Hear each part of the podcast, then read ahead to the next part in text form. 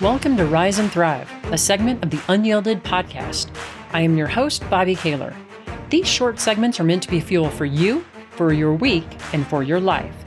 If you are finding value in these, and if you haven't done so already, make sure that you hit that subscribe button so that you never miss another episode.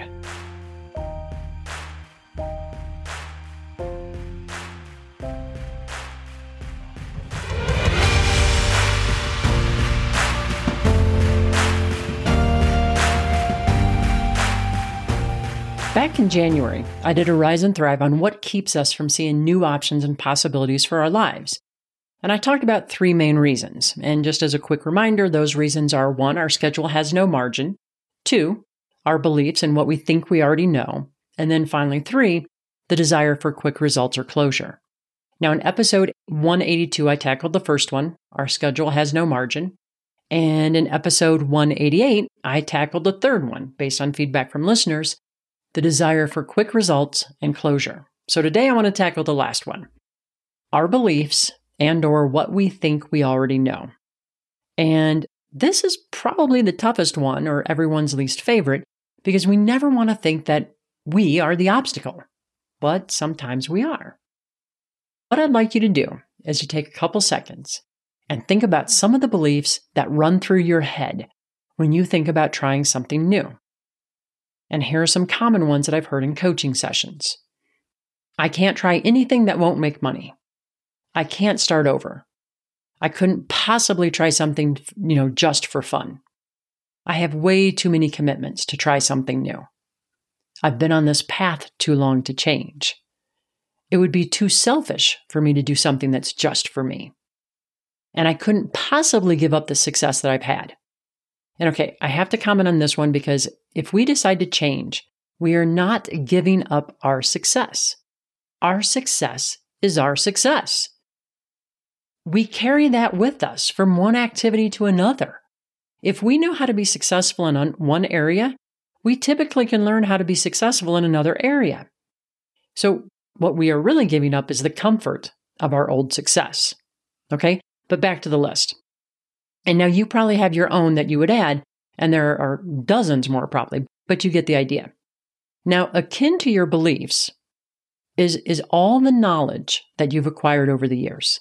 And that knowledge is great until it leads you to believe that there's nothing left to explore or learn. To move past all of this, here's one of my favorite coaching strategies when I'm coaching someone in this situation. And I've never had it not work. And it's to, I call it the hypothetical game, and then test it. So turn whatever it is into a hypothetical and say, okay, let's just say hypothetically, that what I believe to be true is not true? What are all of the ways that it could possibly be false? And to make this work, be really creative. Don't censor yourself during this activity and strive for at least five ways that it could be false. Okay, so for example, take that it would be selfish to do something just for me. Here are five ways that could be possibly false. Number one, doing something for, my, for myself give me more energy, and then I could do even more for others. A second way it could be false. Doing something for myself might role model to my children that it's okay to follow their dreams. A third way that it could possibly be false. Doing something for myself might make me more creative.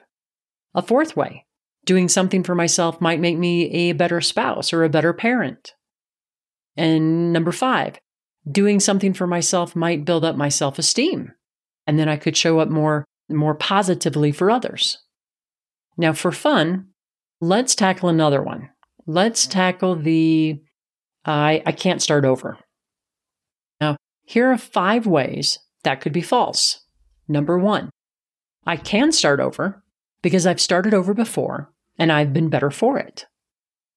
Number two, I can start over because I know how to learn. Number three, I can start over because starting over is better than living a situation that doesn't make me happy.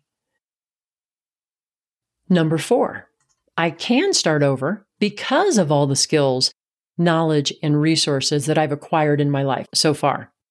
And number five, I can start over even if it means that I have to start small and slowly add in and build towards what it is I want. After you come up with the list, the next step is to test it. And this is pretty simple. But what I've done is to simply ask people to try it. Going back to the selfish example above. Let's say someone wants to try, I don't know, writing poetry or taking up pickleball or taking a course at a local college or whatever. Try it and see what happens. Do any of the five things listed above seem true? And what else did you learn or discover? And by the way, because I picked the selfish example, in episode 176, I did a Rise and Thrive on this topic, where I shared a pivotal experience for me that helped me to get over that, you know, the whole I'm selfish if I focus on my dreams thing. And I thought it was an important topic to cover because so many people tend to experience and suffer from that one.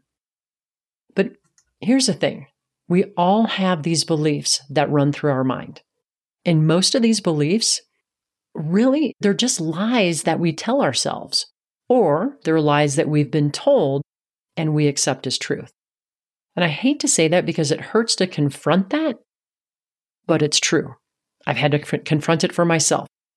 And by the way, the two examples I gave earlier, it would be selfish to do something just for me and the I can't start over, are both beliefs that I used to hold. And looking back, I know that they were both lies that I told to myself because I heard them enough from others. The important thing is, they were not true. I hope that you'll give this exercise a, a, a try. It might sound a little weird, but I've seen it work, at, you know, literally hundreds of times. There's tremendous power in the hypothetical game. I don't know why, but it works. So thanks for tuning in, for listening, for sharing these episodes. I greatly appreciate it. I hope that you have a terrific week and that you continue to rise and thrive.